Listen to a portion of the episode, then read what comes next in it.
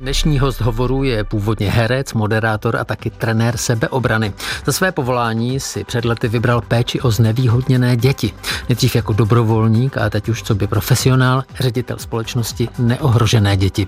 Ta například zřizuje poradenství pro děti ve složitých situacích a plánuje založení ústavu pro děti vyžadující okamžitou pomoc. Proč věří, že žádné dítě není samo o sobě zlobivé a dokážeme se jako společnost zastat dětí, které z různých důvodů nemají zastání doma ve vlastní rodině. Hostem hovoru je Tomáš Morávek z organizace Neohrožené děti. Dobrý poslech přeje Petr Vizina. Hovory.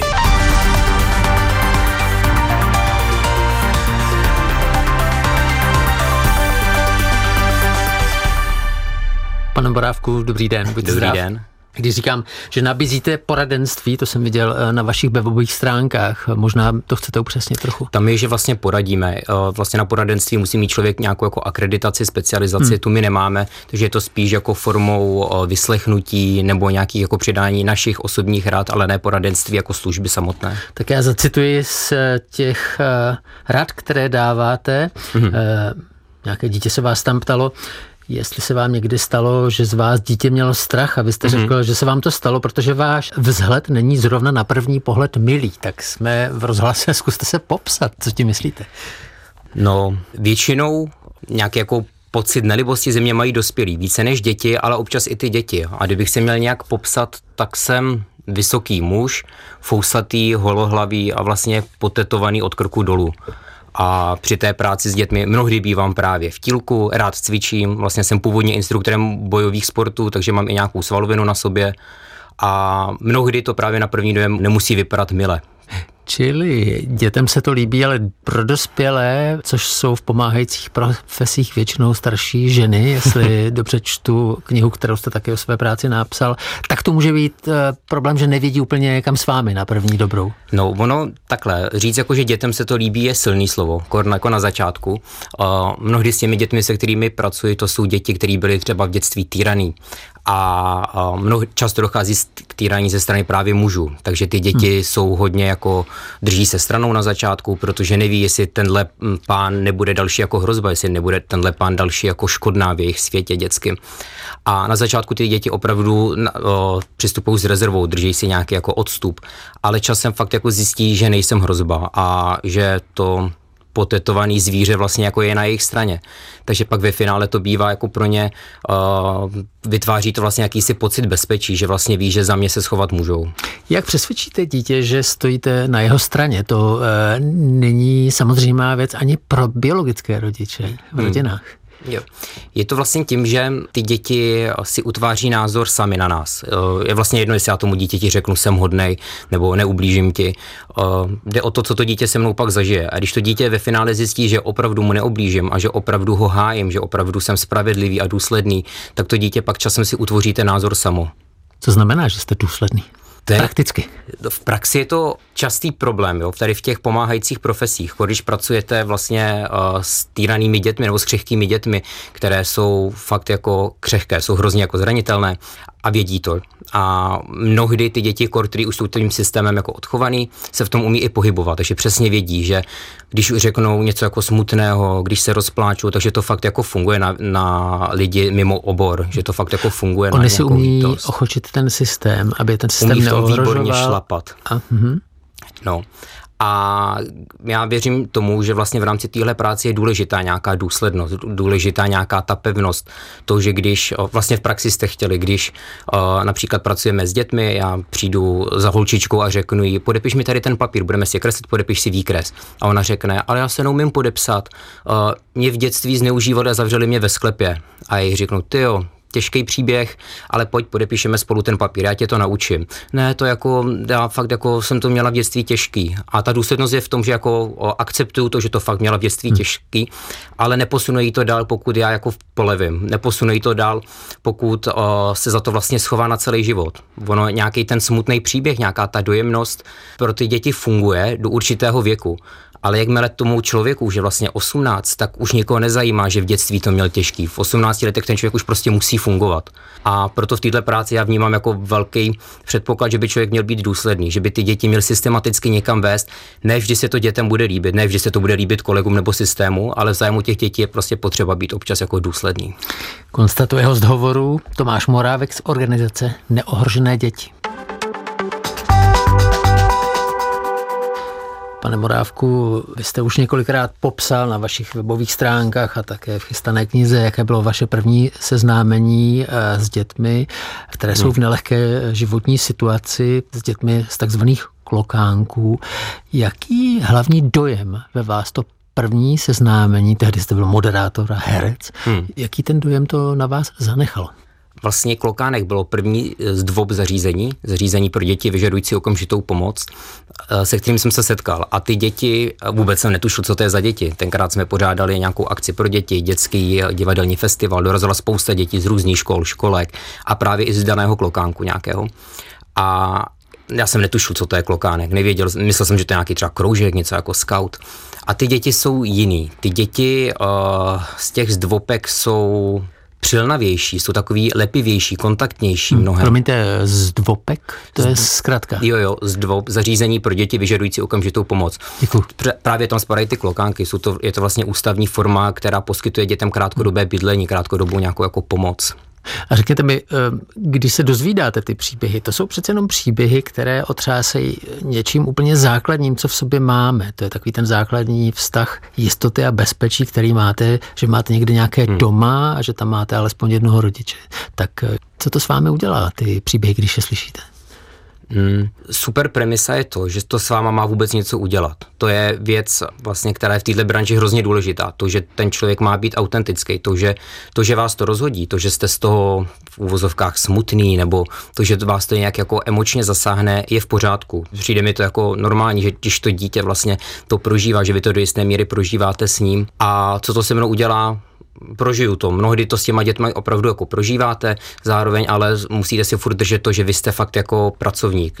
Nejste tam v roli eh, nějakého plačky nebo terapeuta, hmm. vy jste tam opravdu v roli toho člověka, který má tomu dítěti pomáhat. Ale te, eh, vy jste ty děti potkal ve chvíli, kdy jste ještě nebyl pracovník, kdy jste jo, byl vlastně takový, říkáte tam strejda hmm. zvenku, tak co to udělá s klukem, s mladým klukem, který prostě se živí tím, že někde mluví nebo hraje? No, vlastně to změnilo celou moji životní dráhu. Já v té době jsem byl přesvědčený, že se budu živit herectvím, že mě to bude bavit, že budu rozesmívat lidi a, a že to bude jako hrozně fajn a že, že můj život bude tímhle jako naplněný. A pak jsem se setkal s těmi dětmi, pak jsem se byl v tom daném zařízení podívat a vlastně najednou nějaký ten pocit toho jako mm, zadosti učení, nějaký naplnění toho života. Mi najednou přišel hrozně malicherný z hlediska toho herectví, z hlediska moderování. Došlo mi, nebo nabil jsem dojmu, že vlastně mm, je přínosnější uh, pro společnost, pro mě, pro děti, když budu vlastně se věnovat tomu, věnovat se nějaký té pomoci. Takže co to se mnou udělalo, vlastně jedna um, malá holčička, v té knize popsaná jako upírka, otočila během dvou vět vlastně celou moji životní dráhu úplně jako na druhou stranu. Přemýšlel jste nad tím, jak je možné, že to setkání mělo pro váš osobní život takový zásah. Konec konců eh, mohl jste dál být hercem a hrát pro ohrožené děti, nebo být moderátorem a nechat se zadarmo najímat pro jejich akce, eh, nějakým jiným způsobem prospět. Čím to, že vás to tak hluboce zasáhlo, že jste se rozhodl být tím, kdo bude tím vychovatelem, pečovatelem. Mm, je to vlastně mírou těch kompetencí, co jako člověk, jako moderátor nebo herec vlastně můžu udělat. Pro to dítě můžu ho rozesmát, můžu si s ním zatančit, ale to dítě se pak vrací do toho zařízení a tam už vlastně musí fungovat v rámci nějakého toho zařízení. Tam už vlastně ho má na starost jiný člověk, který už může mít nastavený jiný ten hodnotový hmm. systém. Vy jste nechtěl zůstat vně, vy jste chtěl zůstat venku, vy jste chtěl být s těmi dětmi. Ne, já původně jsem to teda neplánoval. Původně jsem se tam byl podívat jenom do toho zařízení s tím, že jak to vlastně, že uvidím, jak to vůbec funguje. Kolik tam tehdy bylo? Ty jo, 20 třeba. Nerozmluvali vám to eh, vaši blízcí, třeba rodiče, kteří by si možná představovali jinou kariéru než v pomáhající profesi? Ne, ne, ne, ne. Uh, my jsme z rodiny pomáhajících profesí, takže tam v obráceně byla tolerance na to herectví uh, potřeba víc než tolerance na nějakou jako pomáhající profesi. Čili pro vaši rodinu bylo obtížnější přijmout to, že byste byl hercem, než že byste byl třeba vychovatelem eh, v klokánku nebo něco podobného? To nevím, jestli by to bylo pro ně obtížnější, ale nespatřoval jsem žádnou jako potíž v tom, když jsem vlastně změnil tu životní dráhu. Jaké praktické kroky následovaly po té změně, po tom vašem rozhodnutí? Já předtím, než jsem se vydal na herectví, tak jsem studoval sociální pedagogiku, takže jsem vlastně uh, musel ukončit svoji hereckou v uvozovkách kariéru a šel jsem opět studovat, tentokrát jsem vystudoval vychovatelství, pak nějaký, no vlastně je to hodně o tom vzdělání, jaký se ptáte na ty konkrétní kroky, tak bylo to hodně různých vzdělávací, vzdělání, kurzů, přednášek, uh, hodně samostudia, um, bylo to ukončení pracovních poměrů, který jsem měl závazku, který jsem měl pro tu uměleckou sféru a navázání nových závazků vlastně tady té promáhající profesi. Asi nebudeme moci být úplně konkrétní, ale e, na webových stránkách vaší organizace, hmm. tedy neohrožených dětí, naznačujete, že první kontakt jako mladého člověka s tím systémem, který zabezpečuje nějakou péči a výchovu dětí, které se tam ocitnou, nebyl pro vás úplně šťastný, když to řeknu velmi jemně. Jo, jo. Co se tehdy stalo? Jak si to vykládáte s odstupem doby? Já jenom upozorňuji, že ti lidé, které tam, které tam popisujete, nejsou tady s námi, nemohou se bránit, jo, jo. čili eh, zajímá mě vaše verze toho jo. střetu.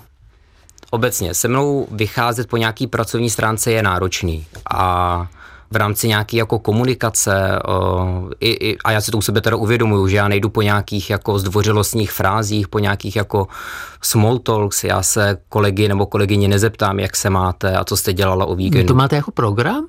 Ne, mně to je vlastně jedno. A vám to je jedno. Eh, dobře, a tak eh, kdyby někdo řekl, že to může působit neomaleně, to byste jo, pochopil? Jo, a chápu to a vím to. Vím o, vím o sobě, že nejsem typ člověka, kterýho si kolegyně pozve na narozeninovou oslavu a dá si s ním kafe. Jsem typ člověka, kterýho kolegyně osloví, když potřebuje vyřešit problém s daným dítětem. A tehdy neuhnete? A v ten moment jsem právě, to, to je moje pracovní já. Já umím být opravdu jako mm, výkonný, umím být důsledný, umím být výkonný a vlastně, když jsem se poprvé scházel s tím systémem, když jsme se poprvé střetli, tak jsem vlastně narážel uh, na nějaký ty rozdíly v tom přístupu. Uh, a ty rozdíly teda mohou být daný nějakou odlišnou třeba výchovou vlastní, vlastně těch uh, pracovníků, nebo možná i generační rozdíly uh, v těch zařízení, ve kterých já se pohybu, tam opravdu jako věková struktura je 56 plus a neříkám, že 60 letá dáma nemůže být výborná kuchařka pro to dítě nebo vychovatelka hmm. pro to dítě. A už má jiné fyzické síly tak, pro no. děti, které vyžadují určitou eh, fyzický, fyzický kontakt, nějakou divokost. Když musíte k tomu dítěti prostě za noc 17krát vstát a, a hmm. přebalit ho, když to dítě spadne, když vám to dítě leze na strom, vy za ně musíte vylíst. Jsou to věci, které to dítě potřebuje. To dítě... Řeklo by se tedy, že byste měl být v takovém kolektivu vítaný, protože vy jste vlastně prodloužení schopností toho kolektivu. Tam, kde prostě my nestačíme, tak přijde ten mladý hoch, který prostě to zvládne.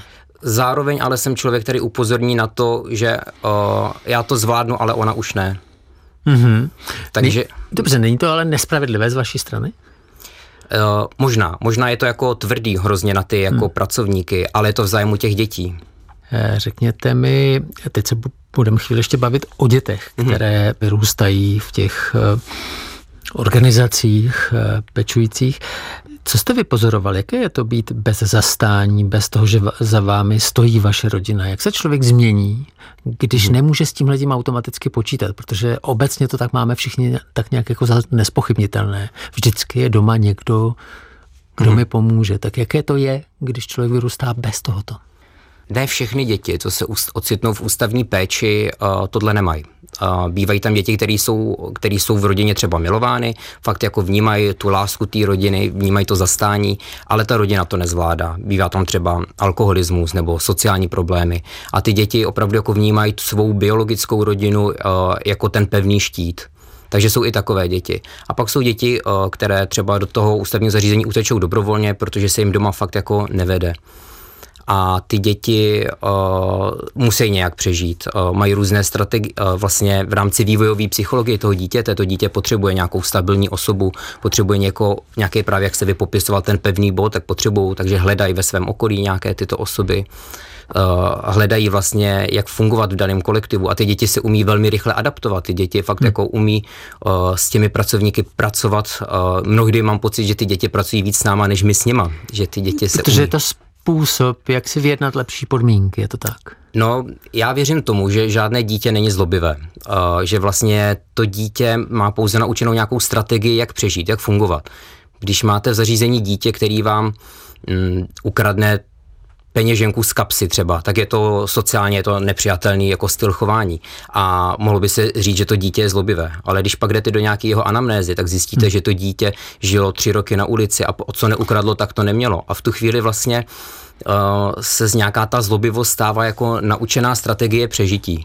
Pro to Zkuste mi ještě přiblížit ten váš konflikt s tím systémem, protože vy naznačujete, že tam byl věkový rozdíl, ale on byl uh, předpokládám, ten hlavní rozdíl mezi vámi a tím prostředím eh, v postojích, ten byl v, jo. v hodnotách, jestli se jo, jo.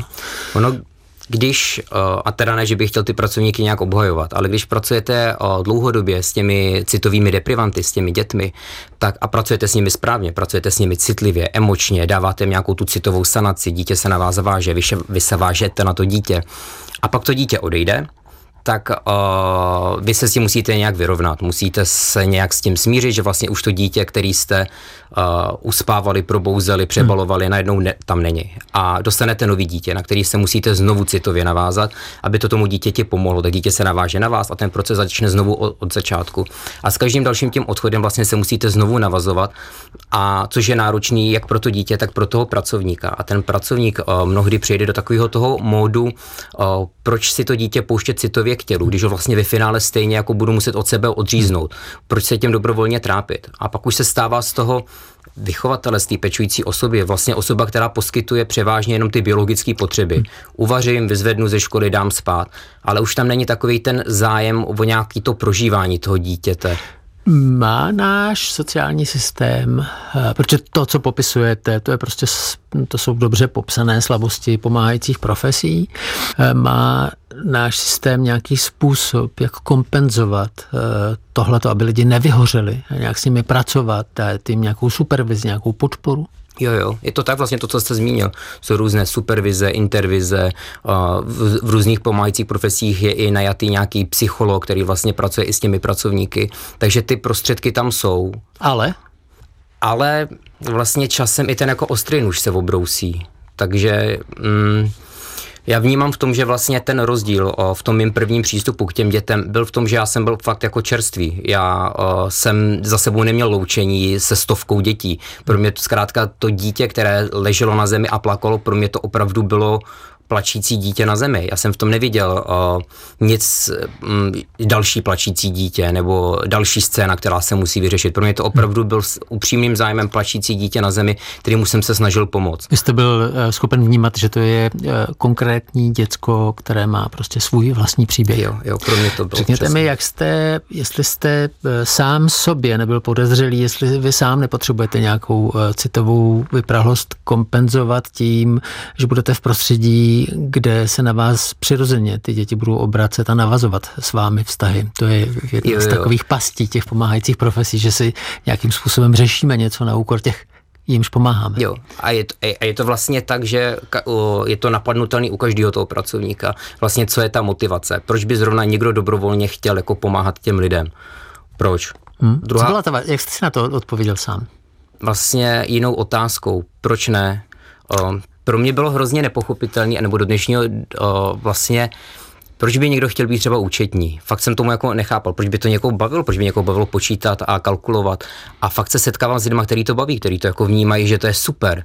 A to jsem já takhle vnímám u téhle práce. Mně přijde hrozně super nejen to, že se pomáhá těm dětem, nejen, ale i samotná náplň té práce. To, že fakt jako uh, jdete s dětma na hřiště, je to vlastně věc, která by měla být naprosto přirozená, když se staráte o děti, že jdete s dětma na hřiště a vám za to někdo ještě zaplatí.